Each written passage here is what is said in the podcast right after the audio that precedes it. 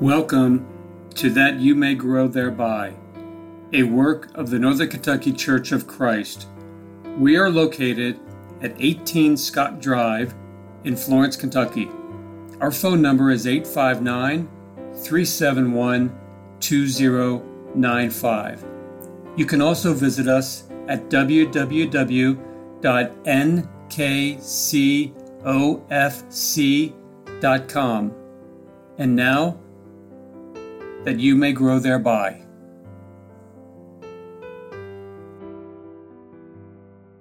Thank you for listening to That You May Grow Thereby. My name is Greg Litmer. I am one of the elders of the Northern Kentucky Church of Christ. Have you ever found yourself in the midst of a situation that you don't know how you're going to handle?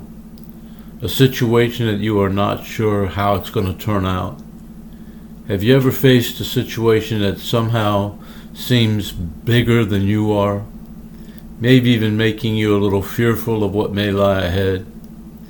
If you answer yes to any of those questions, then I think you will be in a better position to understand and empathize with what the psalmist was feeling when he penned the 20th psalm. It is generally recognized that this psalm was written for a special occasion by David. That special occasion was that the king was about to embark upon an expedition, a battle against an enemy. It is liturgical in nature, meaning that it was written to be recited in the court of the tabernacle by the high priest and the people. It sort of presents the idea of an exchange. The king is uncertain about the future of the battle, and as a result, what was going to happen to him and his kingdom.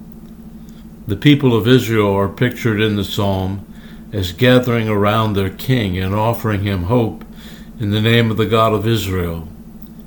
In this time of crisis, it appears that many questions come to the mind of David, and the psalm presents answers to those questions. The questions themselves do not appear, but the answers do. It is a most powerful method of presentation. The point is that in the time of crisis, David finds the answers he needs. The psalm is as applicable to us in times of crisis and trouble as it was to David. The first question that is answered is Who can you call? When we see ourselves in a time of crisis, who can we call? Who can we count on to help us when we are in need? Well, look at Psalm 20 and verse 1. May the Lord answer you in the day of trouble. May the name of the God of Jacob set you securely on high. David was going to war with uncertainty about what was going to happen. In the way this psalm is written, the people around him tell the king that God is the one who can respond to his needs in the days of trouble. There may be friends and relatives who can and will help. But God is the one we can always count on. God is the one upon whom we can always call. I used to get a lot of calls in the office from people I don't know who find themselves sin and in a crisis situation.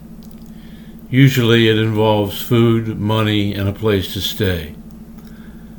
I used to have a rather large listing of various places that our government and society in general offer in the way of help. There are food banks, support groups, shelters, and so on that have been created to help with some of these situations. But in spite of all this help, the fact is that God is the one we can count on whenever we are in trouble. We find in Hebrews 13, the last part of verse 5 and all of verse 6, encouraging us with these words For he himself has said, I will never desert you, nor will I ever forsake you so that we may confidently say, The Lord is my helper. I will not be afraid. What shall man do to me? God has promised that He will be there for us, and we can have confidence that He will help. We can count on God when we call on Him. Wherever we are, at any time, we can come into His presence for help. Remember Philippians chapter 4, verses 6 and 7. Paul wrote, Be anxious for nothing, but in everything by prayer and supplication with thanksgiving, let your requests be made known to God. And the peace of God, which surpasses all comprehension, shall guard your hearts and minds in Christ Jesus. What a blessing! We can be confident that in times of trouble we can take our needs to God and He will respond by giving us the peace necessary to deal with the crisis. The second question answered in the 20th Psalm is Who will help? Psalm 20 and verse 2 tells us, May He send you help from the sanctuary and support you from Zion. It is believed that David was going into battle. He seems a bit unsure that he can win he must not be certain his army is strong enough to engage and defeat the enemy. But, as the psalm is written, the people offer him a resource much more powerful and reliable than the help of men. They direct the king to the help of God. There is nothing better than to know that God is on our side and that he will equip us with what we need to succeed. What more encouraging statement can be found than Romans chapter 8 verses 31 and 32. It tells us, What then shall we say to these things? If God is for us, who can be against us? He who did not spare his own son, but delivered him up for us all, how will he not also with him freely give us all things? God sent his Son to die for us. When we call on him for help in faith, he will not withhold the help we need for all of our struggles. Think about it. Are any of us at this time of our lives struggling with temptation? God will help if we're faithful Christians.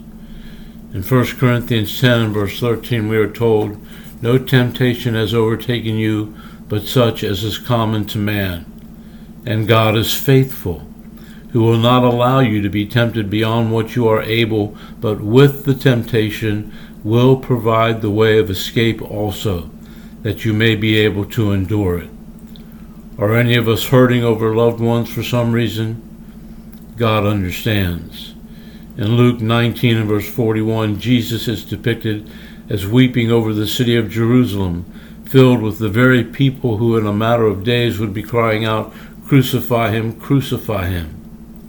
Whatever our crisis might be, God will help. The third question answered in Psalm 20 appears to be what will help?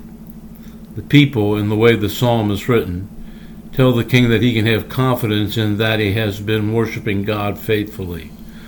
Verse 3 says, May he remember all your meal offerings and find your burnt offerings acceptable. The king had offered the sacrifices that God required prior to making his battle plans.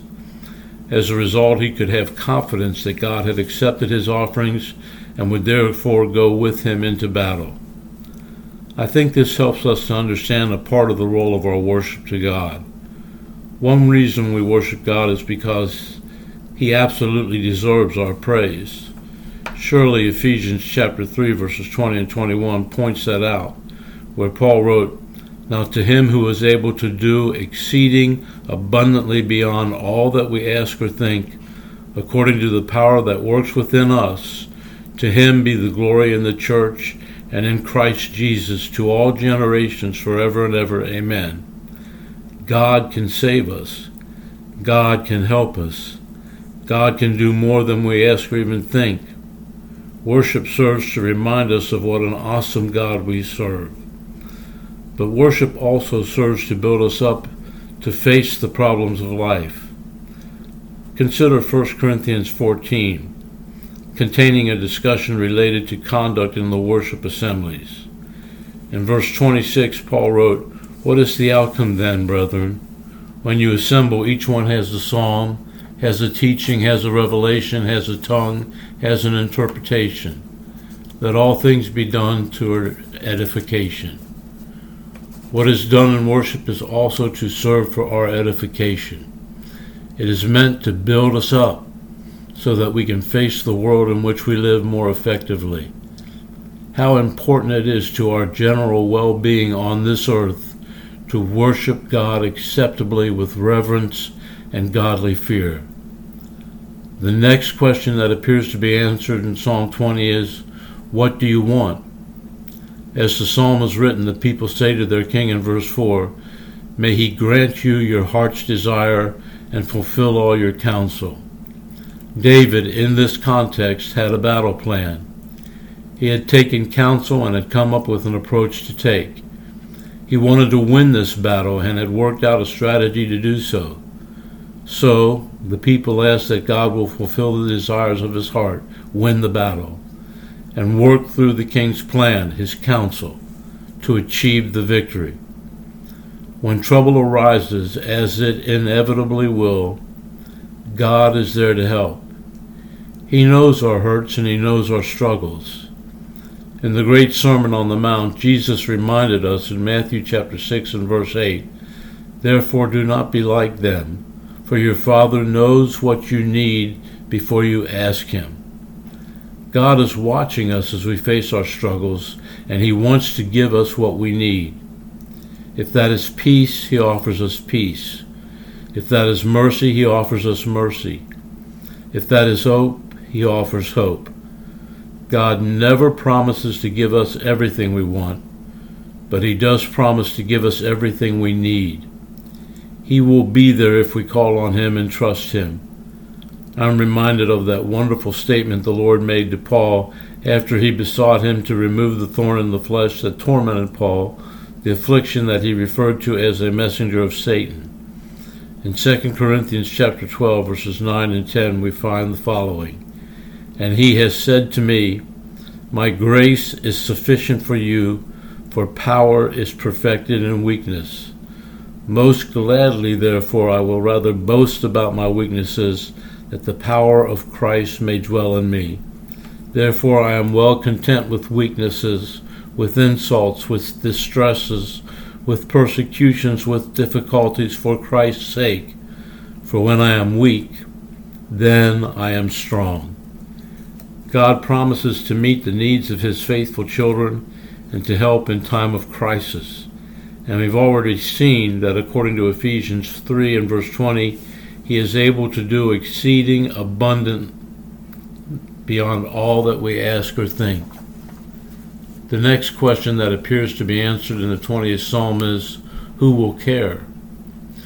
When a person becomes a member of the body of Christ, they find themselves a member of a group of people who will rejoice in their salvation. Psalm 20 and verse 5 says, We will sing for joy over your victory, and in the name of our God we will set up our banners. May the Lord fulfill all your petitions. As the psalm is written, the people are depicted as promising the king that they will rejoice and sing about his upcoming victory in battle. That is what the Lord's people should do in times of crisis when among us there are those calling on the Lord. God's people rally to offer support in the truth. Just think about it. When a person becomes a Christian and surrenders their will to God through obedience to the gospel, all heaven rejoices. Remember Luke chapter 15 and verse 10? In the same way I tell you, there is joy in the presence of the angels of God over one sinner who repents. I find it so uplifting to know that God has designed His church to be comprised of a great group of believers who are to care about each other. The next question answered in Psalm 20 appears to be Who will make the difference? Oh, look with me at verse 6. Now I know that the Lord saves his anointed. He will answer him from his holy heaven with the saving strength of his right hand. When the battle is won, the people know who to thank. God gets the credit for the victory, in spite of the king's plans and preparations. The king is victorious not because of himself, but because of his trust in God. When the king trusted in God, the Lord saved him by his right hand. When we get right down to it, God alone is the only one who makes the difference in this life. Think of the significance of what Peter wrote in 1 Peter chapter 2 verses 21 through 24. He wrote, "For you have been called for this purpose, since Christ also suffered for you, leaving you an example for you to follow in his steps." who committed no sin, nor was any deceit found in his mouth. And while being reviled, he did not revile in return. While suffering, he uttered no threats, but kept entrusting himself to him who judges righteously. And he himself bore our sins in his body on the cross, that we might die to sin and live to righteousness. For by his wounds you were healed. No matter what we face in life, the only one who can make any real difference is the Lord. He alone can save us. He alone can lift us up to heights otherwise unattainable. He alone can give us the victory. Then the final question seems to be who do you trust? Looking at verses 7 through 9 of Psalm 20, David wrote, Some boast in chariots, and some in horses, but we will boast in the name of the Lord our God. They have bowed down and fallen, but we have risen and stood upright. Save, O Lord. May the King answer us in the day we call.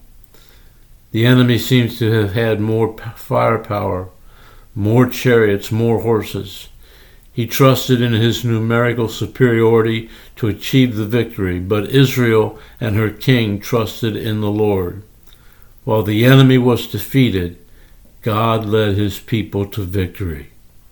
So the question is when push comes to shove, who do we trust? There are many voices in the world today trying to tell us how to live our lives. From philosophy to technology, there are many who do not hesitate to give advice on how to live, how to raise a family, how to make a living, and on and on and on and on. But eventually the time comes when we will find ourselves in a battle in which no one can help. No one, that is, except the Lord. The question is, who will we trust? God says to trust in Him. Let's close with the words of Jesus from John 14 and verse 1 as we conclude the last answer to the last unspoken question who do we trust? Jesus said, Let not your heart be troubled. You believe in God, believe also in me. Thank you for listening.